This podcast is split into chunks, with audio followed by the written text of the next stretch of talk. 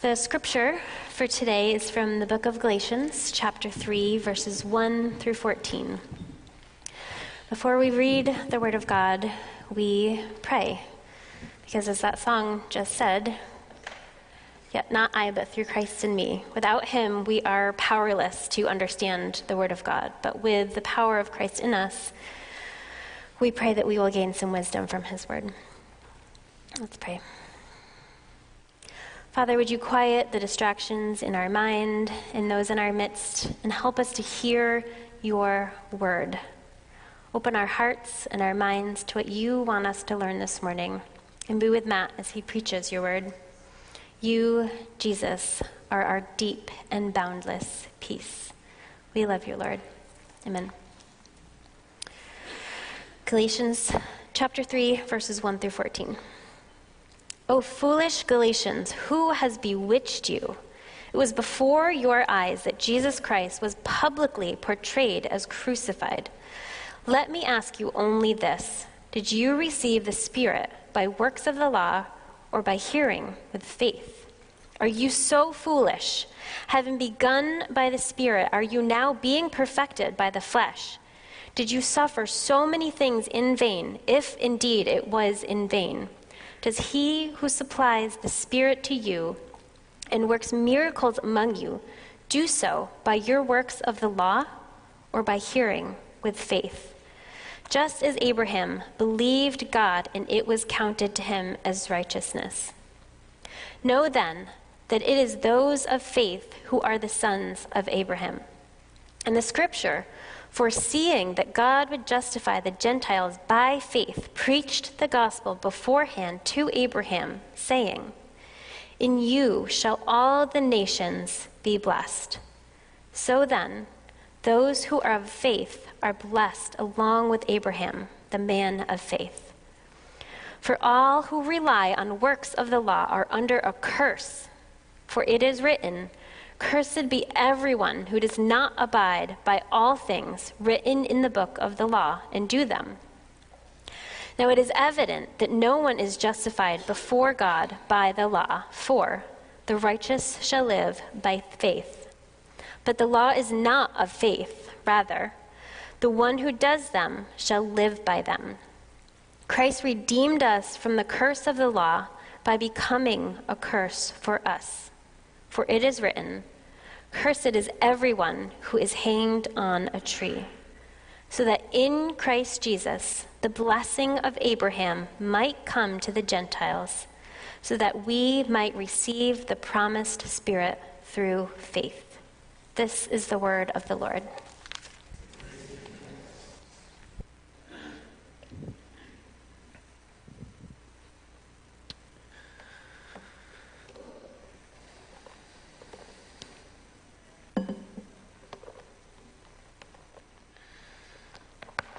If you're a Christ follower, do you remember when your heart was first warmed to the gospel?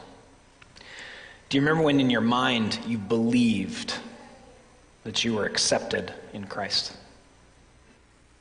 You knew, like your emotions even were aware that you were found in Him. I hope that you do. If you're not uh, a follower of Christ and you're considering those are the promises that Paul is alluding to in verse 1 of this old letter when he's reminding the Galatians about when they came to faith. It was apparently very, very passionate and real because they didn't witness the resurrection. So in chapter 3, when he says, It was before your eyes that Jesus Christ was publicly portrayed as crucified, he's not talking about the historic event of the crucifixion. He's talking about the Galatians' experience coming to faith in Jesus, an experience that was their, of their mind and of their emotions when they put their faith in Him. And now they're turning to a different faith. And we talked about this last week um, because uh, of the text for, sort of forced it on us. Um, it's an odd letter. If the gospel is not true, if God doesn't exist, there's, there's no reason to read and study this letter. Um, because we have to unpack the problems that were happening in this group of churches. Galatia is not a city, it's a group of churches, in order to then learn from it. And that's just a waste of our time, unless this is God breathed scripture. Unless these problems are problems that we can have also. And most importantly, when noticing these problems, we're free from what comes with them, which is nullifying the grace of God in our own lives, chapter 2, verse 21. And then throughout the whole book of Galatians, fracturing community. If we don't learn the lessons that Paul is teaching them, we will harm one another, and the grace of Jesus won't be gone from us, but its power will not be alive in us. When you knew that you were loved, was it because you performed a religious ceremony? When your heart was warmed to the gospel, is it because you did some religious duty? Those things are good. They're designed by God to affirm, to comfort, to convict us. We have participated in just the last 40 minutes and 30 seconds in so many ordinary means of grace designed to comfort and convict and affirm our faith. The songs, are good for our hearts and minds. The prayer is good for our hearts and minds. Getting to know one another is good. But they don't save. And when we, when we come to rely on them, and this is an internal thing that becomes something that, that is externally evident, when we rely on any kind of ceremony or activity, we're starting to nullify the power of the gospel. Even the extraordinary things given to us, baptism and the Lord's Supper, do not save. And when we expect them to, whether it's a move of mind or we listen to someone else, we're like, that does sound convincing that we must do this in addition to trusting Christ. We have lost the actual gospel. That is why Paul is livid. He asks six rhetorical questions and by the end, I think whoever had to read this letter to the Galatian churches was tired and felt sort of emotionally taxed. Foolish Galatians, that is a strong word. Who has bewitched you?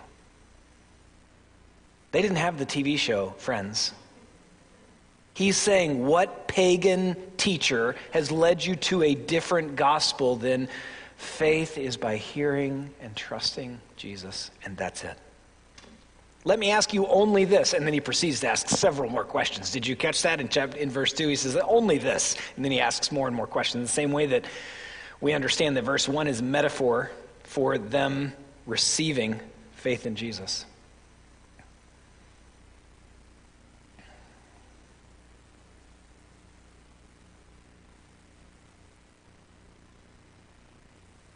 And the teachers were apparently teaching that it's not only that your faith is not complete until you add these religious ceremonies, they were also teaching that that's how you grow, that's how you mature in faith. This is one of the reasons I'm so thankful for um, Presbyterian heritage, because they take questions like the ones Paul is getting at and dozens of scriptures and unpack how do we grow? The theological, one of the theological words for growth is sanctification. How do we grow up in faith? Well, we get to participate with the Spirit, but where's the energy? It's not from us. That's what Paul's getting at in verse 3. It's the same energy that saved us from a deathly life that resurrected us, Galatians 2:20. Now, we get to participate in that. What an honor. When you're tempted this week to sin, was very, very tempted to lie to my wife a few weeks ago about a scrub brush that I ruined. I left my grill basket on the grill, so it was a greasy mess. I was cleaning it somewhat effectively, and I just destroyed this wire brush. And she's not even in the house. And I'm like, I'm trying to clean the brush. Now I'm cleaning the cleaning. And we have other ones. I'm over worrying about it already. And I take a breath and I'm like, when she comes in, if she sees the brush, I need to tell her I ruined the scrub brush. Do we have another one? I was like, I could throw it away, I could clean it. In that moment, I'm participating with the Spirit by choosing to avoid the temptation to hide the scrub brush. But where's the power to do that? It's the Holy Spirit, not me. Do I get to participate with it? Yes. Is that such an honor to participate with the Spirit in my own growth in maturity? And I know none of you are ever tempted to hide from the truth, but I am. And I need the Holy Spirit not only to save me and give me life, but to grow me up. We receive the Spirit and we grow. The Galatians were suffering. Verse 4, he says, Did you suffer so many things in vain, if it was indeed in vain? Does he who supplies the Spirit to you and works miracles among you do so by works of the law or by hearing with faith? There's a lot going on there. But first of all, let me be super clear. The Galatians were suffering in ways we can't relate to mostly because it was illegal to say Jesus is Lord. You were supposed to say Caesar is Lord, not anything else is Lord. And they were being uh, persecuted in their towns. I think the Galatians were so fired up. I think they bought the big foam finger for Jesus. I think everyone could tell that their lives were different, mostly because it was a group of people of different status, ethnicity, nationality, and gender who were only united by faith. They looked really weird to the people around them because none of those things mattered anymore. They were suffering.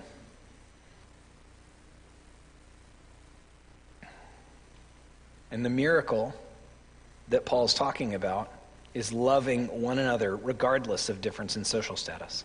Learning to be spiritual friends with one another regardless of ethnicity. Learning to treat one another as equal regardless of gender, which was wild in the first century. It's still a miracle today, but it was even more obvious then the miracles loving one another regardless of nationality. In chapter at the end of chapter 5, Paul describes it as not looking up or down at one another. And I'm not, I'm not uh, setting aside all the other miracles that Scripture talks about. But if you read Galatians, what does the text tell us indirectly that the miracle is? The miracle is them doing friendship with one another without envying, looking up, or condescending looking down at one another. That's the miracle that was happening here.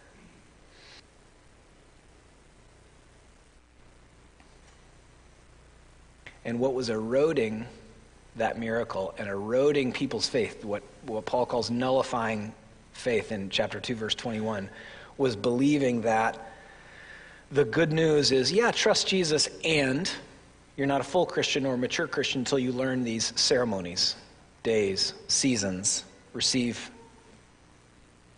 um, yeah, I'm just going to leave that because we talked about it enough last week and we're going to have to talk about it next week and the week after. And what erodes is one of the most precious gifts of the gospel. Paul alludes to it here. Part of the reason that Meg used Ephesians 2 for the Lectio is Ephesians is in many ways like the positive version of Galatians because the problems in the Ephesian church were different than the Galatian church. Galatians is so negative, but don't miss the promises even as they're couched in negative language. Here's the promise Follower of Christ, your suffering is not in vain. What a lovely promise. Those of you that have heard me preach before, you know I get pretty fired up about this. I don't know how fired up I'm going to get. I get pretty fired up in the first service. It's just. And I, the reason is um, both because it's, it's one of the great blessings of the gospel, but also because people proclaiming the name of Jesus get this wrong in a way that leads people away from Jesus. Very similar in teaching to those that were upsetting the Galatians.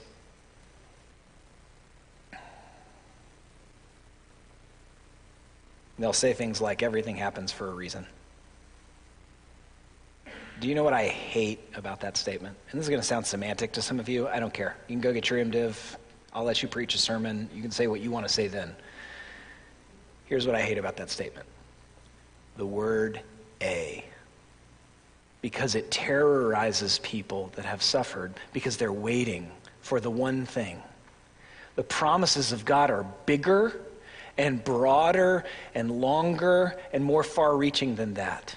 What has happened to you is not in vain, and it is part of God's greater purpose, and it does have purpose.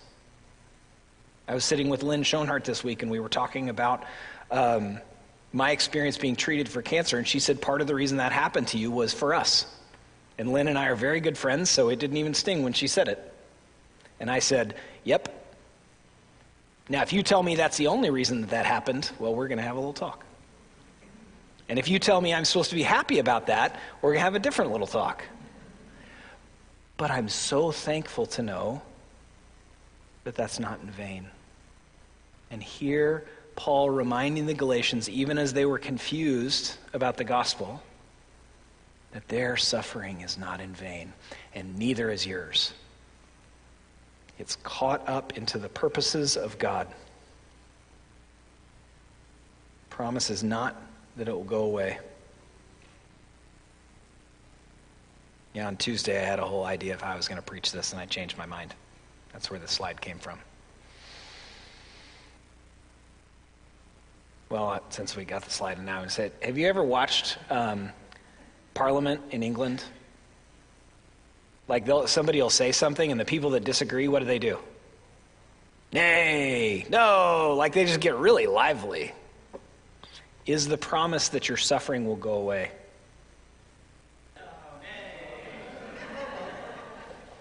This is why I shouldn't have done it. But thank, thank you for those who participated. The promise is that it's kept into God's purpose for the world, for you, for those you interact with. It does have purpose, and most specifically, it is not in vain. We receive the Spirit and grow as blessed children.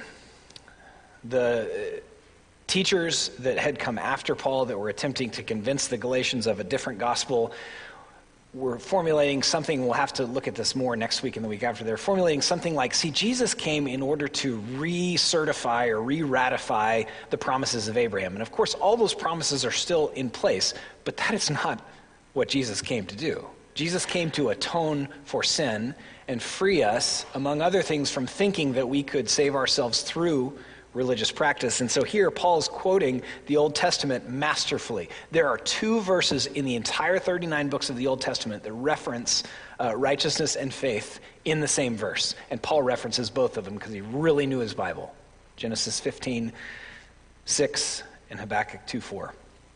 This is the ultimate Jewish convert proof text because Abraham was not a Jew and he received by faith. Of course, he didn't receive by the law, the law didn't exist. So Paul is upending the argument of the people that were saying, You've trusted Jesus, that's great. You'll be a full Christian whenever you learn to practice these religious ceremonies by using their own texts against them.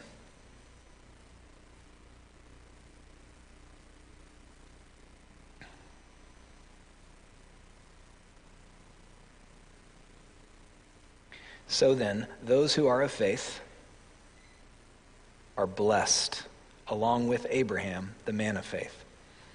Not because of status, not because of religious performance or ceremony, but because of Jesus. And he says, of faith and by faith, many, many times.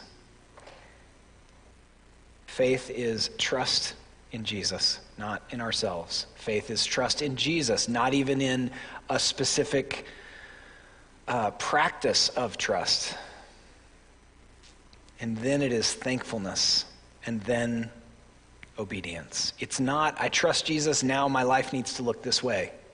I trust Jesus, and I'm trusting him not only to save me, but to grow me. And humility is an essential component of this. It's all over the scriptures that in receiving Christ, we become children and that's humbling to us, and that's part of life of faith. Without humility, I would say one has not actually received the gift of Jesus Christ, and therefore is not enjoying his Father heart. And we, there are reasons that humility is elusive for us. It's our own stories of our childhood, it's um, our pride and coping mechanisms. And yet, the scriptures over and over again, directly and indirectly, say if you have received the gift, gift of Christ, one of the ways that's evidenced in you is receive as a child.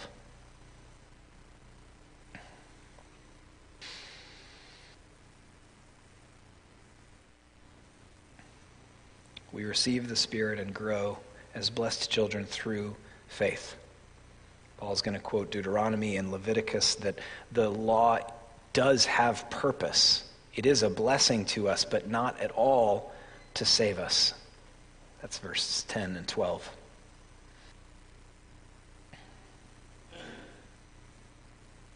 He's reminding the Galatians, and I'm attempting to remind you do you remember when you knew that Jesus was yours and you were his? You remember it with your emotions and with your mind. Your growth comes from the same power that pursued you in love there.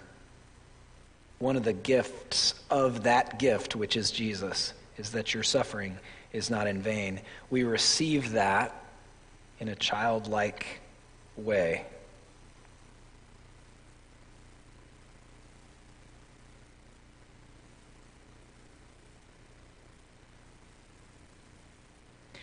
One of the reasons this is so essential for us, friends, is we have lots of things we're convicted about, religious and otherwise. And um, the first sermon in the series that Nathan preached, he encouraged us to examine our convictions.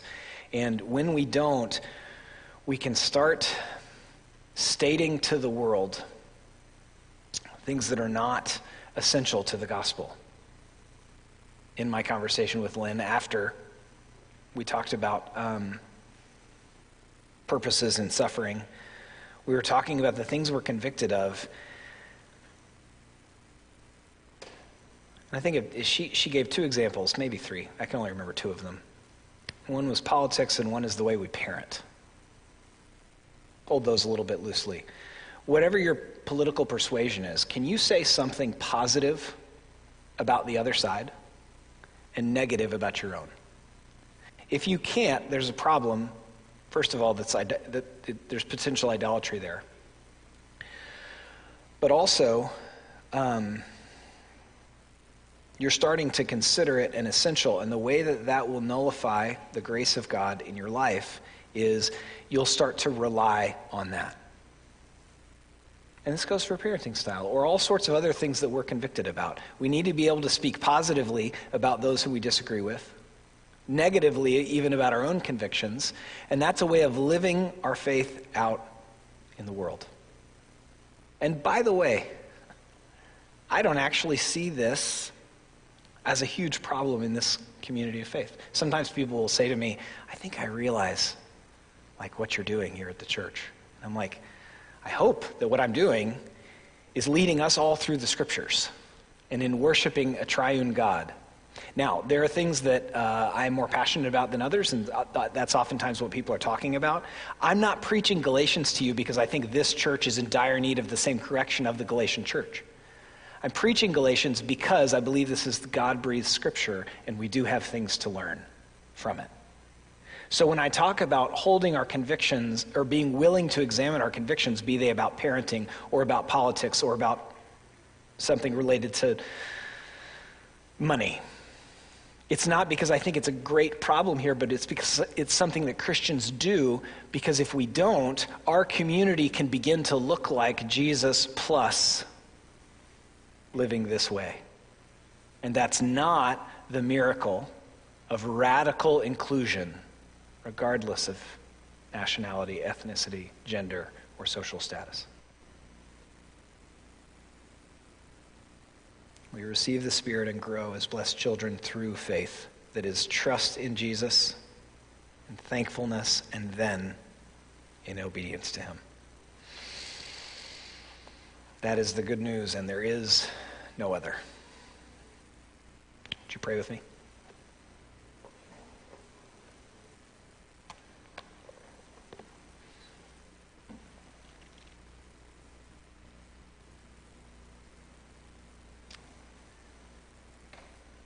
Father, we trust you in your heart for us. And we ask um, that you help us to trust you quickly this week, easily, with our minds and emotions and our very being.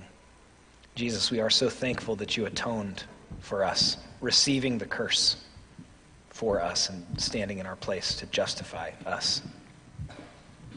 Holy Spirit, we praise you for saving us and trust you to continue growing and maturing us.